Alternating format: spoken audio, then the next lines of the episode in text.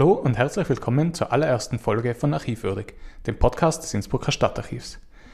In unserer heutigen Premiere-Folge spreche ich mit Lukas Mauscher, dem Leiter des Referats Stadtarchiv Stadtmuseum, über uns selbst. Wir kommen unter anderem darauf zu sprechen, was ein Archiv überhaupt ist, was alles archiviert wird, warum etwas aufbewahrt wird und wer alles Zugang zu den Unterlagen hat. Kleiner Spoiler-Alert, grundsätzlich hat jeder Zugang und das auch gratis.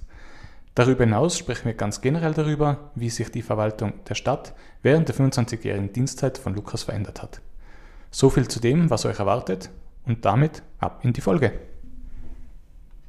Lukas, warum ich heute mit dir da sitze, ich weiß nicht, Gott, mir geht es öfter so in meinem Bekanntenkreis, wenn, ich, wenn ich gefragt werde, und was machst du so äh, beruflich? Dann sage ich, ja, nix. nix. äh, schön war's. Nein, ähm, dann sage ich halt ja im Stadtarchiv und, äh, als, oder als Archivar im Stadtarchiv, äh, Stadtarchiv bei der Stadt. Und dann ist halt aber die erste Frage gleich, naja, für was braucht es überhaupt oder was ist denn überhaupt der Stadtarchiv? Was, was, was, so quasi, was gibt es denn da überhaupt? Weil, ja, man kann sich, äh, ich sage mal, die breite Bevölkerung kann sich oft wenig vorstellen, was da überhaupt gesammelt wird. Und wenn ich dann anfange zu erzählen, quasi, was wir da alles haben, dann gehen die Augen schon Sperrangel weiter auf. Vielleicht sollte man eben deswegen mal anfangen mit, was das Archiv eigentlich in seinem ursprünglichen Sinn ist und was wir dann, also wir direkt als Stadtarchiv vielleicht machen, oder? Die Aufgabe eines Stadtarchivs ist grundsätzlich einmal diejenige, dass sie die Akten der Stadtverwaltung, die nicht mehr fürs tägliche Geschäft gebraucht werden, verwahrt, erschließt unter wissenschaftlichen Forschung unter Berücksichtigung des Datenschutzes zur Verfügung stellt. Das ist quasi die, die generische Antwort. Na, es ist ja richtig. Ähm, aber, also, das ist natürlich davor. Ich habe ja erst Luft geholt. Ja, ja, ah, ja lass, ich die, lass ich die ruhig weitersprechen. Dafür muss man sich natürlich einmal zuerst die Frage stellen, was heißt im Rathaus, was heißt Rathaus? Das Rathaus oder die Funktion eines Rathauses umfasst ja von der Geburt über das Schulwesen, über das Gesundheitswesen, über Sport, Kultur, Bau, Straßenverkehr und zahlreiche andere Dienststellen. Das heißt, es begleitet uns fast das ganze Leben, zumindest am Anfang und am Ende. Äh, die, der Geburtszettel und der Todes. Die Friedhöfe und für sich, Friedhöfe oder? sogar noch darüber hinaus, Nein. stimmt. Also da kommt dann doch sehr viel Verschiedenes, Verschiedenartiges zusammen. Und um dieses Arbeiten im Rathaus dokumentieren zu können, beziehungsweise auch nachvollziehbar zu machen, was früher gemacht wurde, werden die Akten im Stadtarchiv aufbewahrt. Solange es noch Papierakten gibt, was ja tendenziell immer weniger wird. Ja, das, was dann wieder neue Probleme für uns darstellen wird, aber, aber da sind wir ja quasi nur. Das ist ungelöst. Es ist noch ungelöst, ungelöst. Ja. Und vor allem äh, war das dann ja doch für die Zukunft recht gut, bald mal zum es hat keine Institution für den digitalen Akt eine wirklich langfristige Lösung und das sollen wirklich die großen Forschungsinstitute erarbeiten und wir übernehmen das dann gerne, aber so ein richtig langfristiges digitales Archivierungskonzept ist meines Wissens derzeit nirgends in Sicht. Ja, ich glaube an die letzten Archivtage, also es gibt immer Archivtage ja. oder Archivtage. Ja, Und da ist das ja zwar, es ist ein großes Thema, aber den, den, den Wunderwutzi oder die Allheilmittel, um das zu lösen, ist auch noch nicht. Nein, es gibt aber, also nein, ja. äh, aber ähm, wir archivieren ja jetzt bei uns im Stadtarchiv noch wesentlich mehr als nur quasi das, das Städti oder das städtisch produzierte Gut. Ja, ne, es ist so, dass natürlich das Beschriebene ist jetzt sozusagen die Grundfunktion eines Stadtarchivs. Äh, in Innsbruck ist der Fall ein bisschen erweitert gelagert, weil es gibt keine Sammlung, die speziell Innsbrucker Geschichte dokumentiert und präsentiert. Und so hat sich im Laufe der Jahre und Jahrzehnte eine sehr rege Sammlungstätigkeit entwickelt, die weit über das klassische Archiv hinausgeht. Äh, also wir sammeln quasi alles, was die Geschichte der Stadt Innsbruck zu dokumentieren imstande ist.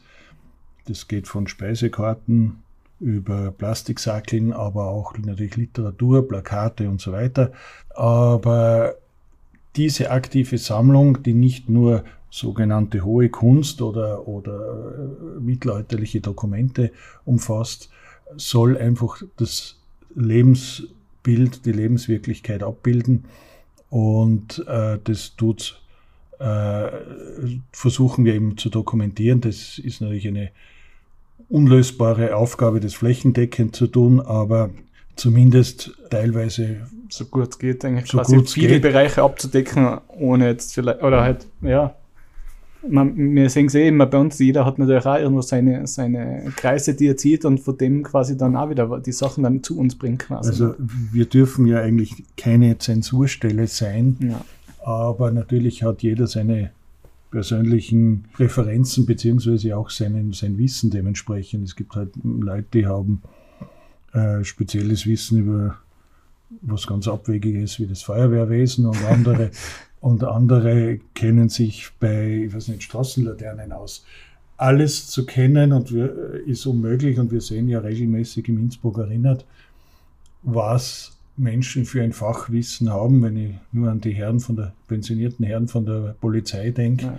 die darüber diskutieren können, wann sie welche Uniform gekriegt haben, war das der Mai 53 oder der Oktober 53.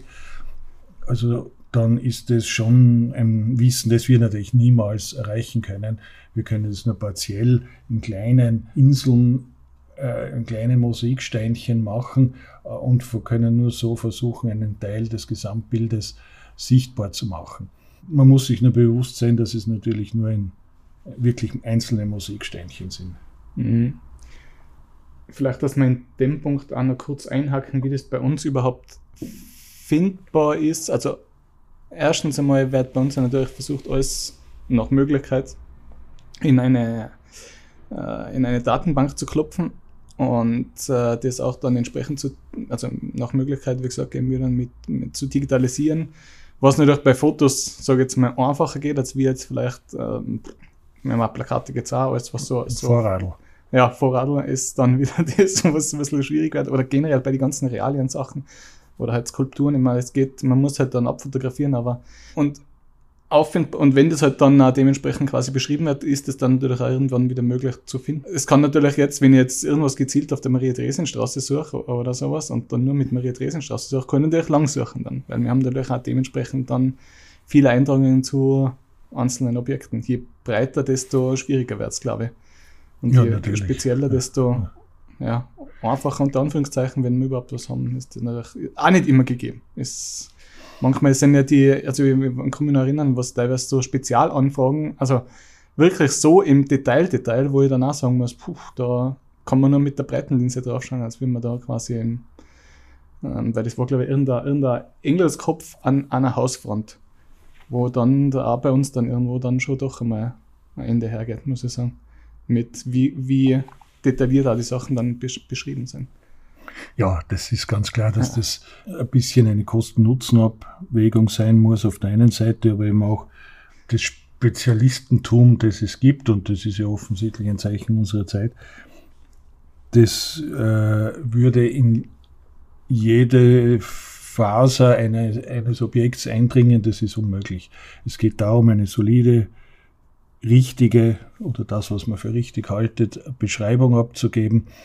Äh, natürlich 10.000 Fotos sind schnell erworben oder übernommen. 10.000 Fotos digitalisiert und beschrieben und verpackt und zugänglich gemacht, ist eigentlich schon, naja, bei 10.000 fehlt Ja. mehr viel auf ein Lebenswerk. Das heißt, man hat immer ein Vielfaches an Objekten, die reinkommen zu dem, was man bearbeiten kann. Das ist sicher auch das Frustrierendste an diesem Teil. Ja, weil Arbeit, Arbeit ist quasi ja mehr oder weniger für drei Pensionen da. Ja, also man, man könnte ja, Jahrzehnte äh, Arbeit, wenn nichts mehr reinkommen würde, liegt unverzettelt und wartet auf die Aufnahme. Ich sehe allerdings schon die Aufgabe eines Archivs, die Dinge auch zu bergen und zu, für die Nachwelt zu sichern, weil in einer Zeit, wo es keine Dachböden mehr gibt und keine riesigen Wohnungen mehr gibt und keine Keller mehr gibt, werden halt sukzessive die privaten Sammlungen und Fotoalben etc. Äh, weggegeben und alles, was dann zu uns kommt, ist einmal auf jeden Fall schon hilfreich. Ja. Vielleicht, weil du das gerade angesprochen hast, das ist vielleicht eher ein gutes, gutes Thema zum Einhaken. wie die Sachen überhaupt an uns kommen. Immer klar von der Stadt. Im Idealfall werden sie dann, wenn sie beim jeweiligen Amt ausscheiden, werden die natürlich an uns überstellt. Ähm, das ja, aber wir haben natürlich viele oder, oder doch einige private an, oder nicht Anfragen, aber halt äh, Personen, die was dann an uns die Sachen herantragen und fragen, wollt ihr das haben? Wir schmeißen es weg. Ähm, und da ist dann natürlich immer zum Schauen, also meistens, sage ich jetzt einmal, können wir ja eh übernehmen, aber wir müssen dann natürlich auch schauen, was, und da wären wir ja quasi wieder, das, da wäre ja auch passend zu unserem Podcast-Titel, ob das überhaupt archivwürdig in dem Sinn ist. Weil das ist natürlich nicht alles, was zu uns kommt für die Langzeitarchivierung. Das, Zauberwort Langzeitarchivierung, Langzeitarchivierung ist ja Archivierung. Und das bei uns dann wirklich ja einen Platz findet. Naja, es ist natürlich so, dass ein Objekt, das für uns in Betracht kommt, muss man natürlich einen Innsbruck-Bezug haben. Genau. Und sollte, Beziehungsweise nur ein bisschen um, also wir sammeln ja, ein bisschen also umliegend noch, aber. Sozusagen das, was man von Innsbruck ausflugsweise zu Fuß oder mit dem Fahrrad so noch machen kann. Das ist sicher Grundvoraussetzung. Natürlich würden wir jetzt auch keinen, äh, ich weiß nicht, äh, 4x4 großes Objekt Meter großes Objekt nehmen können oder so. Also es gibt schon Abwägungen oder Fahrzeuge oder so. Ja, die ganz großen Sachen oder, oder was halt einfach schwer, schwer beweglich ist. Ne? Ja, das geht halt nicht, ja. ja. Aber grundsätzlich haben wir gegenüber dem privaten Sammler den riesigen Vorteil, dass wir quasi ewig existieren, hoffen wir halt. Das hoffe ich, ja, ja, zumindest mal bis zu meiner Pension. Na, aber es geht darum, also jeder kennt irgendwelche Sammler, die ja in all ihrer bewundernswerten Begeisterung für ein Thema fast nie Nachfolger haben. Sei es in der Familie oder im Umfeld, gibt es da ganz selten Nachfolger und dann manche Sammler haben ja auch einen gewissen äh, tyrannischen Zug, was die Familie angeht und nerven die Familie jahrzehntelang und investieren das ganze Geld in die Sammlung und können es halt posthum nicht mitnehmen. Nur selten. Und ähm, ich hoffe, mein Vater hört gerade nicht zu. Der, der, der, der fällt da ein bisschen in diese Schiene. Ja, aber auch er wird irgendwann drauf kommen, dass es nicht mitnehmen kann. Und dann fragen sich viele, was tun wir damit? Mit vielen Sammlern stehen wir ja ohnehin in ja. freundschaftlichem Austausch. Und so kommt natürlich sehr viel Zeug an uns, das äh, mehr oder minder geordnet und spannend und gut ist. Das ist ein Teil. Also Sammlung Sommer war sowas, Sammlung Kreuz war mhm. sowas und so weiter. Und vor allem oft der Vorteil ist ja, dass das dann, also diese Sammlung ja wirklich äh, das komplett äh, umgreift, weil wenn wir so vereinzelt die Sachen kriegen, ist das natürlich für uns, ich meine, ist natürlich auch okay, aber vom Vorteil ist natürlich immer, wenn wir ein gesammeltes Konvolut von dem, von dem haben. Ja, natürlich, aber äh, die Kriterien, nachdem ein privater Sammler seine Sammlung ordnet oder erschließt oder auch nicht erschließt, sind ja nicht unbedingt deckungsgleich mit dem, was wir machen. Aber grundsätzlich ist natürlich ein, ein Konvolut aus 10.000 Postkarten interessanter als 10 Einzelpostkarten, das ist ganz klar. Aber das ist sicher eine der Hauptquellen und dann natürlich Wohnungsräumungen sind etwas, was wir auch sehr gerne machen, aber natürlich auch gezielt am Markt kaufen. Äh, also Auktionshäuser oder ähnliches. Und was auch sehr hilfreich ist, dass wir so mehrere, wie soll ich sagen, Sympathisanten haben, die für uns die Flohmärkte abwandern ja. und Zeug kaufen, um es uns dann zu schenken, beziehungsweise wenn es andere Sachen sind oder uns halt einfach weitergeben. Das ist eine wichtige Quelle, weil keiner von uns die Zeit hat, äh, jeden Flohmarkt abzugehen jede Woche. Das geht nicht. Und so kommt doch, denke ich, in Summe eine ganz gute Dichte an Materialien herein, die abseits der klassischen Archivfunktion stehen und auch geliebt und gelebt und gepflegt werden. Mhm. Ist sicher auch das Salz in der archivischen Suppe, weil äh, also jetzt bei aller Verehrung für Bauakten, aber so wahnsinnig spannend ist das Zeug dann auf Dauer auch nicht. Aber Fotos oder ähnliche Dokumente sind natürlich viel ansprechender. Und man sieht ja im Innsbruck erinnert, dass wir da ja nicht allein stehen, sondern dass ganz unglaublich viele Leute auch ihren Spaß daran haben und das ist ja sehr schön. Ja. Jetzt haben wir natürlich recht viel gehabt, was, was wir sammeln gehen wir vielleicht noch auf die, noch kurz auf die, weil das ist relativ schnell beantwortbar. Und ich nehme jetzt da mal wieder die Rolle des Unwissenden ein, was mir ja relativ ja, leicht fällt, nicht? Aber äh, wenn, ja. weil das ist natürlich auch etwas, was mir dann auch auffällt, gerade bei der langen Nacht nachher, aber da können wir darauf sprechen. Wie man bei uns überhaupt oder wer überhaupt die Sachen anschauen darf und wie Wobei wer ist eigentlich relativ leicht geklärt, weil es darf an und für sich jeder. Jeder, weil jeder wär, wenn nicht der Datenschutz genau. dagegen spricht. Genau. Also der Schutz des, der persönlichen Daten, also man denkt hier an Gesundheitsakten zum Beispiel. Ja, Personalakten. Äh, Personalakten und so. und so Sachen, die sind natürlich tabu. Das ist gesetzlich genau geregelt. Ansonsten steht jedem jedes Objekt zur Verfügung und jeder kann alles sehen. Es ist natürlich zum Teil in der Datenbank erschlossen oder in mehreren Datenbanken erschlossen, aber es ist auch, äh, man kriegt auch jedes Objekt, eine mittelalterliche Urkunde oder so, auch vorgelegt, wenn es ist. Es ist halt nicht immer alles gleich zur Hand, weil in der Badgasse und Feldstraße sind weit auseinander die zwei Lager, aber grundsätzlich steht alles zur Einsicht zur Verfügung. Und das denke ich ja ganz wichtig. Man kann auch selber recherchieren vor Man kann auch selber das recherchieren ist dann unter Anleitung. Das ist sehr hilfreich. Ja. Na, also ich glaube, man versucht möglichst wenig äh, Barrieren, in den, Barrieren in den ja. Weg zu legen, ganz, ganz im Gegenteil. Sicher sind wir noch im Bereich äh, der Online-Stellung der Daten in Verzug, aber das ist schlicht und ergreifend aus Ressourcenmangel nicht anders machbar, aber eines Tages wird das auch gehen. Und so muss man halt vor Ort recherchieren. Aber ich denke, die Zugänglichkeit und auch die Tiefe, was bei manchen Objekten schon an Beschreibung da ist, ist schon, ist schon ganz beachtlich. Äh, natürlich ist es immer Abwägung, wer, wie viel Personalressourcen haben wir und wie viel äh, Objekte haben wir. Also das ist sicher ein sehr schwieriger Spagat. Und dann sollte möglichst noch jeder Stadtteil abgedeckt sein. Es sollte mhm. jede, äh, ich weiß nicht, jedes Haupthobby der Innsbrucker, vom Skifahren über Skitouren, über Paragleiten, über Nationalsport Musik, Fußball. Fußball, ja. Hat es auch mal gegeben. Also es sollte dann auch noch abgedeckt sein. Und allein wenn man denkt, wie viele Fußballvereine es gibt und gab, wäre allein das schon wieder fast für einen Menschen ein, ein, ein Bereich. Also da muss man einfach schauen, was geht und was geht nicht, beziehungsweise welche Interessen haben Menschen von vornherein und sind, ich weiß nicht, bei der Feuerwehr, bei der Musik oder sonst wo. Das ist natürlich dann schon sehr, sehr hilfreich.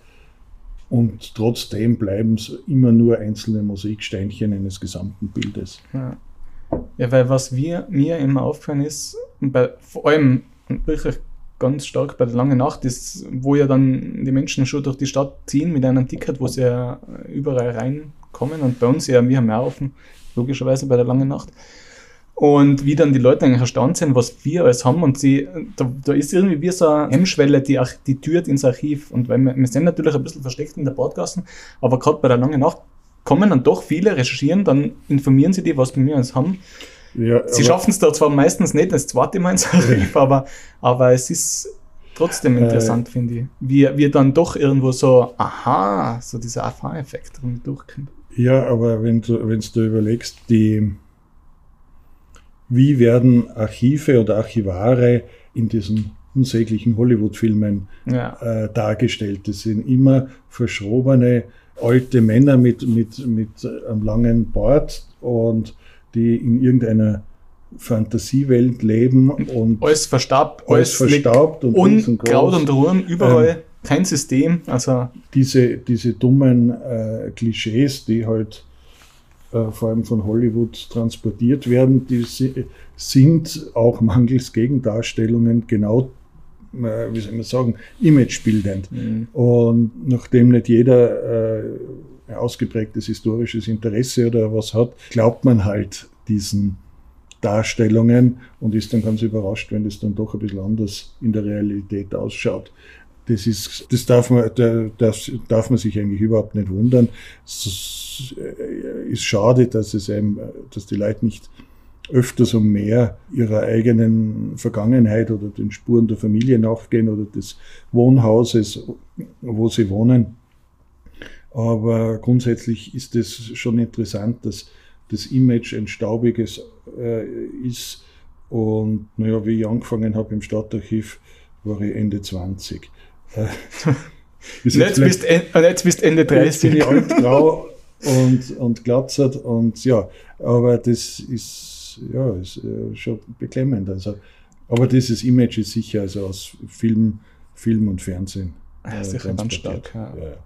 Ah, vielleicht sollte man sagen, dass man bei uns natürlich keine, also dass normalerweise keine Kosten anfallen für einen Archivbesuch, anders jetzt vielleicht wie ein, also für Drucken und äh, wo haben wir Preise? Bild, also Bildrechte, wenn für Publikationen, für kommerzielle Zwecke sowas, aber das sollte vielleicht auch mehr klar oder stark gesagt werden, dass Nein, es eigentlich eine gratis Dienstleistung das ist von eine, der Stadt ist. eine Dienstleistung äh, der Verwaltung an den Steuerzahler. Es kostet nichts außer Zeit und außer man macht eben irgendeine kommerzielle Nutzung von einem Foto auf einem Kaffeehefer, dann Lukas, das kann ich jetzt die eigentlich gut fragen, nachdem du ja seit über 20 Jahren, na Leitung 25. hast du seit 25 schon? In dem 25. Jahr. Ja, weil ich denke mal, der, der, also die Veränderung vom, von der Institution Archiv muss ja doch auch, vielleicht nicht ständig, aber doch markant gewechselt haben zu jetzt, weil ich meine, das kann ich, bin ich seit zwei Jahren im Dienst oder was. Verwaltung hat sich als solches ganz generell unendlich verändert. Ich meine, 25 Jahre sind natürlich schon ein langer Zeitraum und ich kann mich noch erinnern, dass alle diese Verwaltungsprozesse, die heute als E-Mail in Sekundenschnelle hin und her gehen, früher ja alles in handgeschriebenen Listen geführt wurde, also Urlaubslisten, Budgetlisten, Ausgabenlisten. Da hat es einen Durchschlag gegeben und dieses Durchschlagpapier ist eins vor Ort geblieben. Das Original ist vom Amtsboten hinaufgetragen worden. Dann hat der Chef und der nächste Chef ein Hackel drauf gemacht und dann ist es irgendwann genehmigt worden, wieder zurückgekommen. Das sind Prozesse gewesen, die man sich heute überhaupt nicht mehr vorstellen kann, wie langsam und beschaulich das zugegangen ist also in der gesamten Verwaltung. Äh, natürlich gilt es auch für Anfragen. Da ist ein Brief gekommen und den hat man dann gelesen und dann hat man mal drüber nachgedacht und dann hat man äh, drei Tage später mal sich die Sachen zusammengesucht und dann hat man geantwortet und war beachtlich schnell, wenn man nach einer Woche einen Brief zurückgeschrieben hat. Heute kann es passieren, dass man nach drei, vier Stunden bei einer Anfrage schon ein zweites Mail kriegt, warum man noch nicht geantwortet hat, was ich auch immer wieder als beachtlich unhöflich empfinde. Nicht nur Verwaltung hat sich, also nicht nur in der Technologie und in der Umschlagsgeschwindigkeit geändert, es haben sich sicher auch die Umgangsformen damit sehr deutlich verändert. Wie meinst die Umgangsformen? Naja, es gibt also keinen sehr geehrten Herrn Senatsrat so. mehr oder mhm. es gibt keine Verabschiedungsfloskeln mehr, sondern es heißt dann LG und BG, wo sich was mir unendlich auf die Was Nerven geht. Be, beste, ah, beste, ja. Ich finde es auch einen wirklich Ausdruck der Nichtwertschätzung, dass man sich nicht die Zeit nimmt, einen Gruß auszuformulieren. Aber ja, das ist halt so. Und wenn es nur ein Textbaustein ist, aber bitte. Dadurch sind natürlich auch Schwellen abgebaut worden und ich begrüße das in, grundsätzlich in, in aller Form natürlich dass es legerer und unkomplizierter geworden ist, aber es ist wirklich kein Stein auf dem anderen geblieben in diesen 25 Jahren. Für das Archiv selber, abgesehen jetzt von Themen wie der äh, elektronische Akt, der ein ganz großes und ganz schwieriges Kapitel ist, hat sich auch der Sammelschwerpunkt sicher verlagert. Früher wurden einzelne Dokumente oder Gemälde gekauft, die sozusagen repräsentativ und, und opulent waren und teuer waren. Und in den letzten Jahrzehnten haben wir halt sehr viel Alltagsgut äh, versucht zu sammeln. Das ist keine Wertung und das ist nicht besser oder schlechter, aber es ist halt anders. Und es wird ja auch ein Leben bald einmal nach mir geben und dann wird jemand da sein, der wieder andere Schwerpunkte legt. Das ist auch, äh, denke ich, gar nicht schlecht so, dass, dass es dann sozusagen einen guten Durchschnitt gibt. Wie ich angefangen habe, waren wir zu dritt. Zu dritt? Zu dritt. Die Frau Justic, der Herr Dr. Woditschka und ich. War jetzt auch kein leichter Einstieg, muss ich auch sagen. Aber war, vor dir war ja der Franz Heinz Höhe, gell? Ja. Ist der, also der ist, du bist aber schon unter, also wie er war, warst du schon, oder nein, bist du, nein, ah, okay. Das war ein halbes Jahr Interregnum und dann bin ah. ich als damals 28-jähriges Bürschel gekommen und natürlich. Ein Oberösterreicher noch dazu? Noch dazu Wer es noch nicht äh, ausgehört hat? Ich habe auch niemanden im Rathaus gekannt, der aber also auch die Mechanismen, auch hm. so Dinge, was ist ein Dienstweg, was ist was ist ein Referat, was ist ein Amt, was ist eine Abteilung. Habe ich ja keine Ahnung gehabt. Und äh, die zwei Mitarbeiter haben natürlich auch am Anfang sich schwer getan, von einem jungen Burm sich was sagen zu lassen. Und wenn du jemandem sagst, das machen wir nicht mehr so, sondern anders, mhm. dann heißt es ja indirekt auch, du hast es jetzt 20, 25 Jahre verkehrt gemacht, was es ja nicht ist. Aber trotzdem wird es natürlich so empfunden. Aber ich denke, wir haben uns äh, respektvoll irgendwie entgegengekommen. Entgegengekommen. Es war sicher für alle Seiten nicht einfach. Es hat eben auch große Vor- und große Nachteile, weit weg vom Rathaus zu sitzen. Aber es ist sicher, also anfangs war es, vielleicht war es auch gut, dass ich nicht wusste, was auf mich zukommt. Denkst du, hättest die, du hättest die anders entschieden? Oder? Es ist, es ist jetzt Schwer zu sagen, was anderes. Mich wundert heute noch das enorme Vertrauen, was der damalige Bürgermeister von Star in mich gesetzt hat, weil er gesagt hat, du machst das schon. Und äh, ja, das war schon, das war schon äh, beachtlich. Und ich weiß nicht, ich kann nicht beurteilen, ob das, was er sich erwartet hat, eingetreten ist oder nicht. Das kann ich nicht, das müsste er sagen. Aber äh, es, es waren schon die ersten Jahre schwierig. Dann war die Raumverhältnisse waren recht desolat. Es war also Schimmelbefall im Keller, mhm. sehr umfangreich. Es war äh, technisch alles äh, stand 1969 mit ein bisschen Adaptierungen in den 80er Jahren. Also da war schon Grundlegendes zu machen und zu dritt ist das natürlich auch nicht ganz einfach. Und das ist, ist schon ein langjähriger Aufbauprozess äh, gewesen oder ist es immer noch, eine größere personelle Ausstattung zu kriegen, finanzielle Ausstattung, technische Ausstattung. Kostet nämlich alles Geld danach. Kostet alles Geld, ist alles auch nicht ein, oder die meisten Sachen sind ja äh, nicht einmalige Ausgaben, sondern dauernde und die mhm. steigen auch natürlich. Und dann bleibt natürlich unterm Strich auch immer die Frage, für was braucht man das? Das Thema taucht alle paar Jahre einmal auf, wir brauchen das nicht so groß oder das ist als Blödsinn. Das ist wirklich braucht mit weniger wirklich, Genau, genau. Also ja. der Akt und äh, das ist ja eh abgeschlossen, das Haus steht ja jetzt, äh, wieso braucht man den Bauakt noch? Das sind alles Fragen, die man sich immer wieder einmal stellen muss. Äh, durch das Tiroler Archivgesetz ist es einmal zumindest verankert, dass es ein Archiv geben muss. Und trotzdem ist es immer wieder natürlich äh, neu eine Herausforderung, dass man sagt, man braucht halt Geld, um weiter sammeln und arbeiten zu können. Momentan ist es einmal äh, auch von politischer Seite sehr gut abgesichert und steht eigentlich außer Frage, aber es können wieder andere Zeiten kommen und dann muss man sich wieder der Daseinsberechtigung stellen und ja, ich denke, es wird schon gehen, aber es ist schon eine laufende Herausforderung. Und was mir jetzt noch während der äh, eingefallen ist, was ich jetzt gerade erst vor kurzem wieder mal vorgekommen bin, ist auch schon mal durch einen, durch einen Archivgast bei der Recherche passiert. Der hat mir dann auch gefragt, ob es eigentlich die Möglichkeit gibt bei uns. Bei, bei dem war das der Fall, dass er sich nach äh, Gemälden erkundet hat äh, von verschiedenen, ich glaube Innsbruck, ich glaube es waren immer Innsbrucker Maler. Und hat dann gefragt, ob es auch die Möglichkeit gibt, die quasi wieder zu, käuflich zu erwerben. Wo man dachte, Okay, na, das, also das sollte man vielleicht noch mal sagen, weil ich bin nämlich auch privat dann nochmal gefragt worden, mhm. wie ich eine Führung da in der Feldstraße gemacht habe, ob mir da auch wieder was hergeben. Mhm. Sag ich, na, eigentlich nicht. Also, Außer es kommt an der Dienststelle wieder zurück, was, aber das ist ja dann mehr Ausleihe als wie eine Rückgabe. Ja, bei den Kunstbeständen und bei den Aktenbeständen und bei allen anderen ist ganz klar, dass nur digitale Kopien hinausgehen. Verkauft wird sowieso kategorisch nichts. Es gibt zwar in einer Unterländer Bezirkshauptstadt. Sollen wir das Thema anschneiden? Äh, ja. Mit einer Festung oben auf. Äh, die ver verkaufen jetzt Kunstbestände, um Kunst zu kaufen.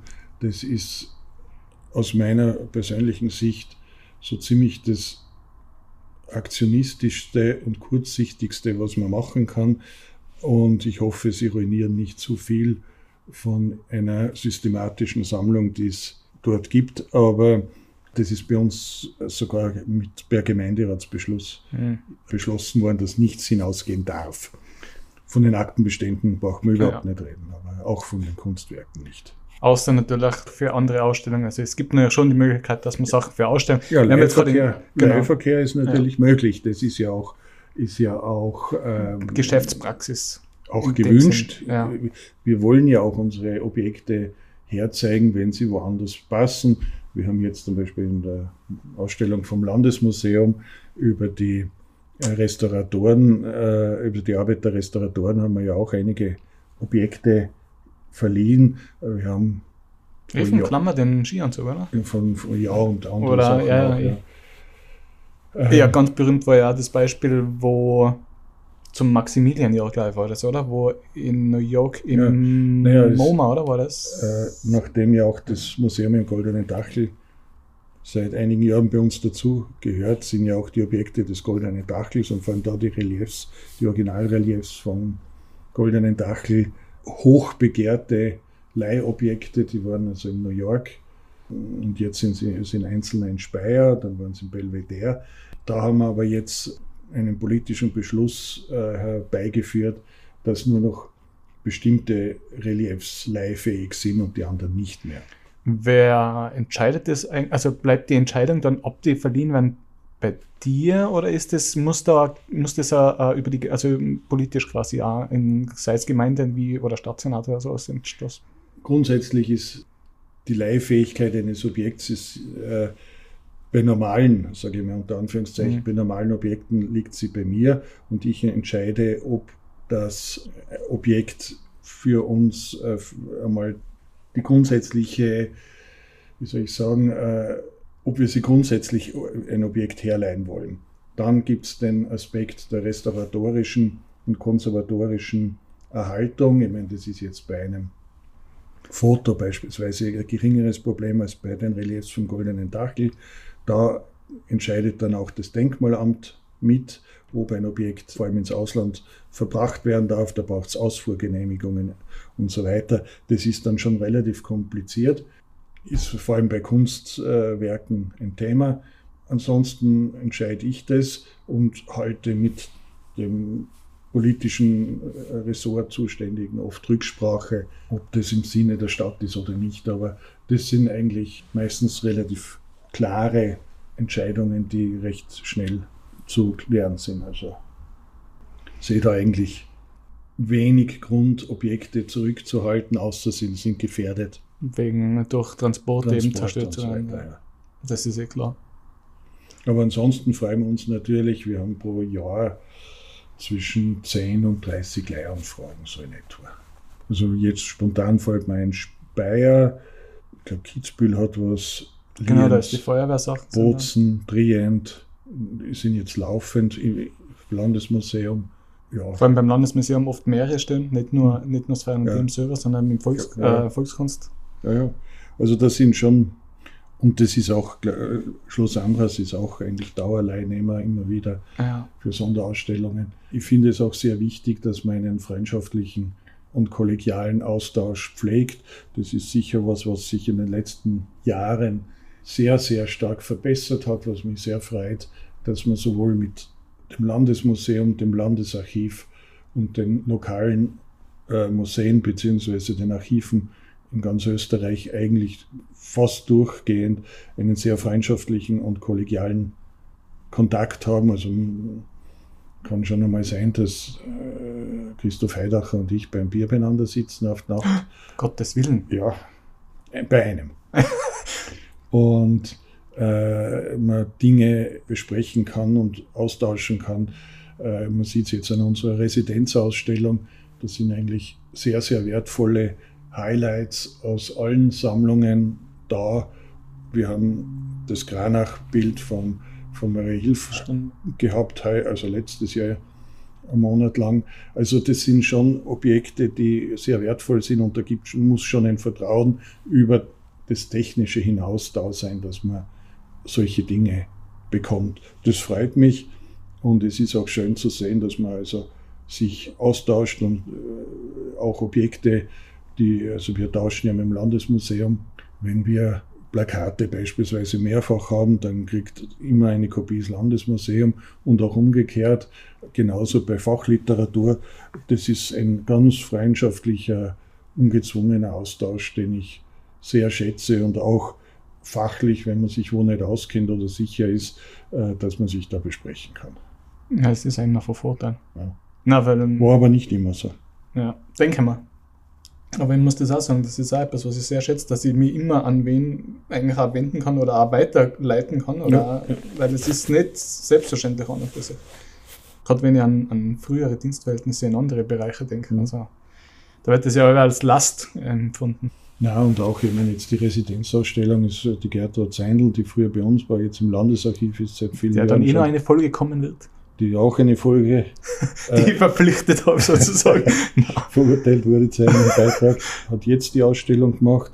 Die nächste Ausstellung über den Bembauer ist Zusammenarbeit mit dem Landesmuseum. Also das finde ich sehr schön und sehr wichtig und nicht selbstverständlich. Und ja, das ist eigentlich ein sehr schöner. Und so soll es ja eigentlich sein, nicht? Diese, ja. diese Synergien nutzen, um dann was, was Gescheites auf die, auf die Beine zu stellen. Was auch noch ein ganz wichtiger Punkt ist, Oha. sind unsere Publikationen. Oh ja, stimmt, die haben wir auch noch nicht erwähnt.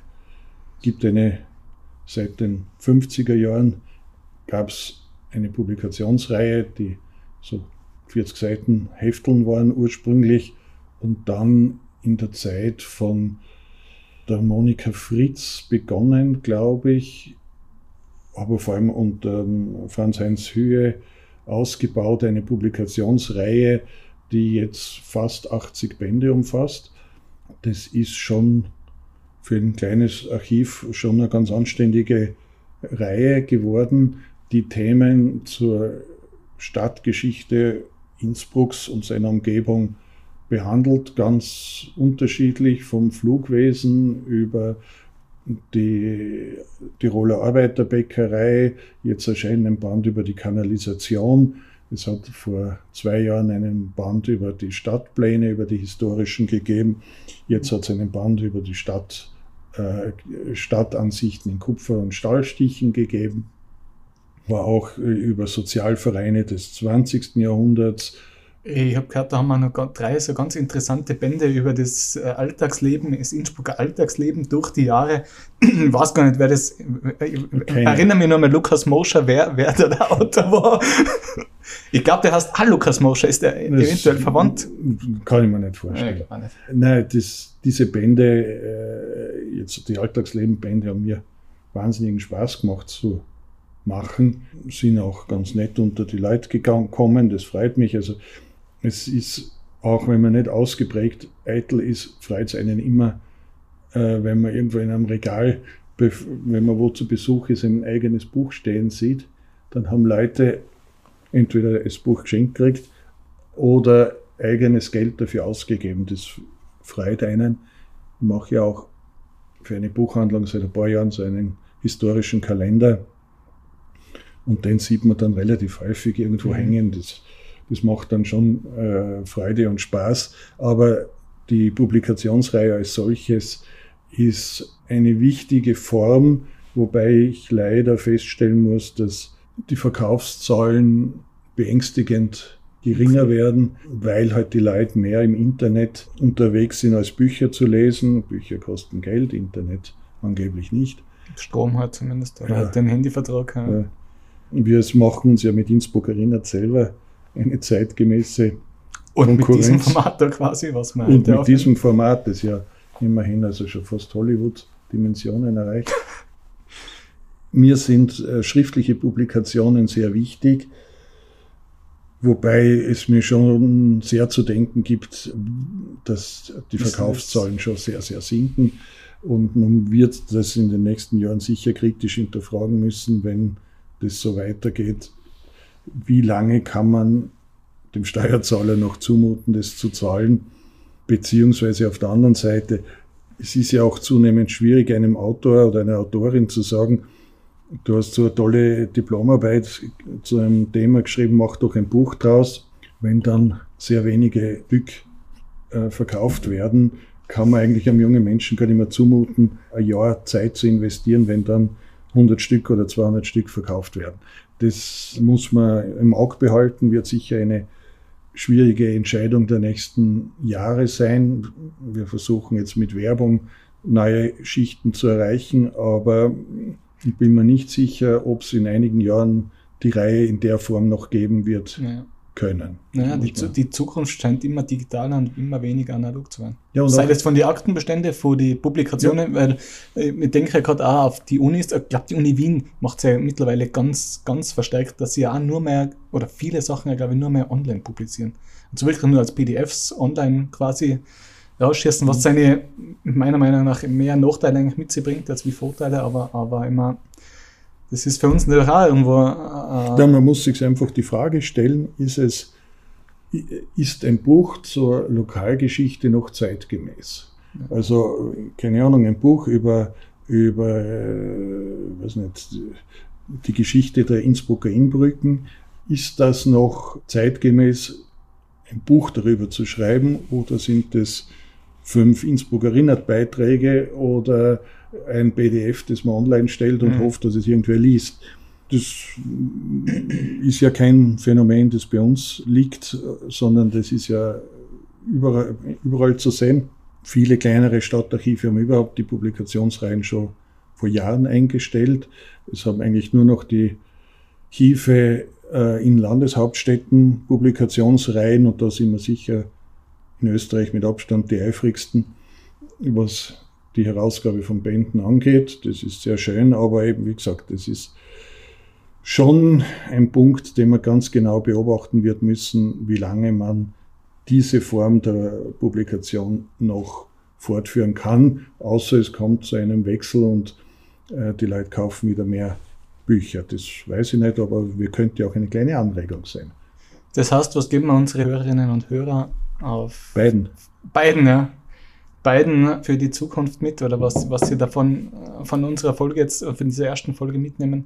Erstens vielleicht, dass Sie gern jederzeit bei uns vorbeikommen ja, dürfen. Das ist sicher der wichtigste Punkt. Also wer sich für uns, für Geschichte, für Häuser, für Menschen, für Vereine oder sowas. Und sei es nur historische Ansichten. Oder fesche Fotos, alte, interessiert, soll einfach einmal vorbeischauen.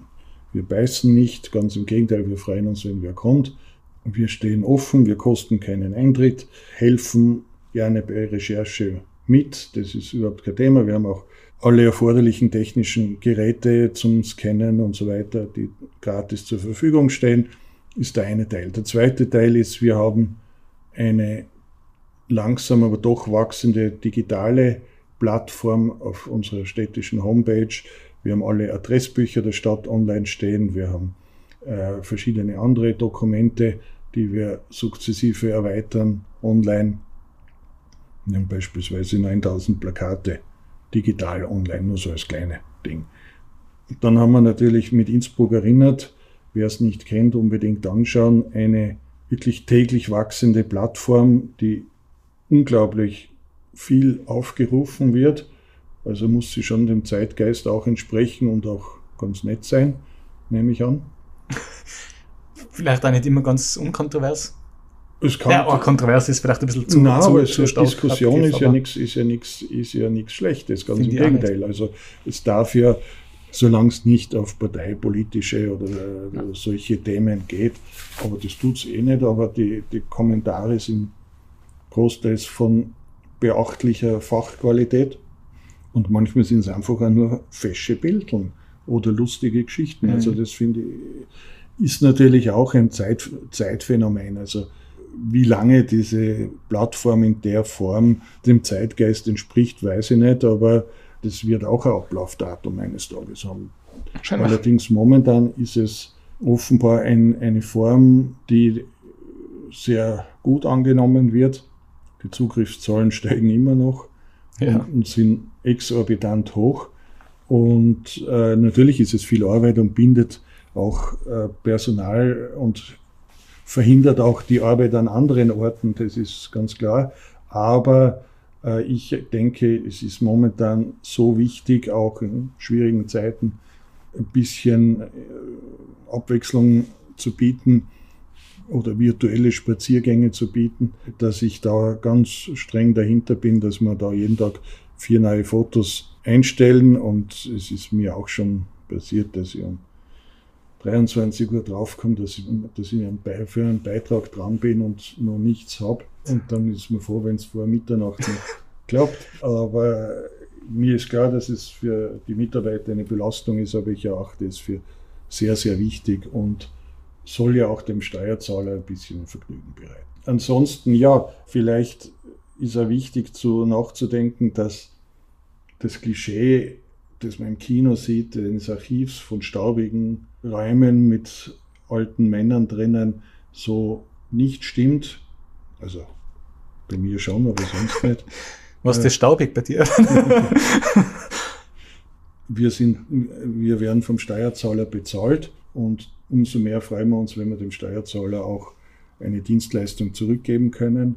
Und das geht halt am besten, wenn jemand vorbeikommt, anruft, anmeldet und wir werden versuchen, so schnell es geht und so gut es geht, weiterzuhelfen oder zu antworten. vor allem, was ich auch gemerkt habe, wenn jemand vorbeikommt, das ist ja auch für uns oft eine Bereicherung, weil wir ja Sachen, was wir nicht aus Dokumente ziehen können, auch alltagsgeschichtliche Sachen ja doch irgendwo dann aufnehmen. Das ja, finde ich nämlich auch wahnsinnig interessant an dem ganzen Beruf, weil durch die Arbeit erfasst du dann eigentlich selber auch dann gleich wieder mehr. Auch wenn du für eine Anfrage beantwortest, musst du ja selber oft da in die, in die, auf die Suche gehen.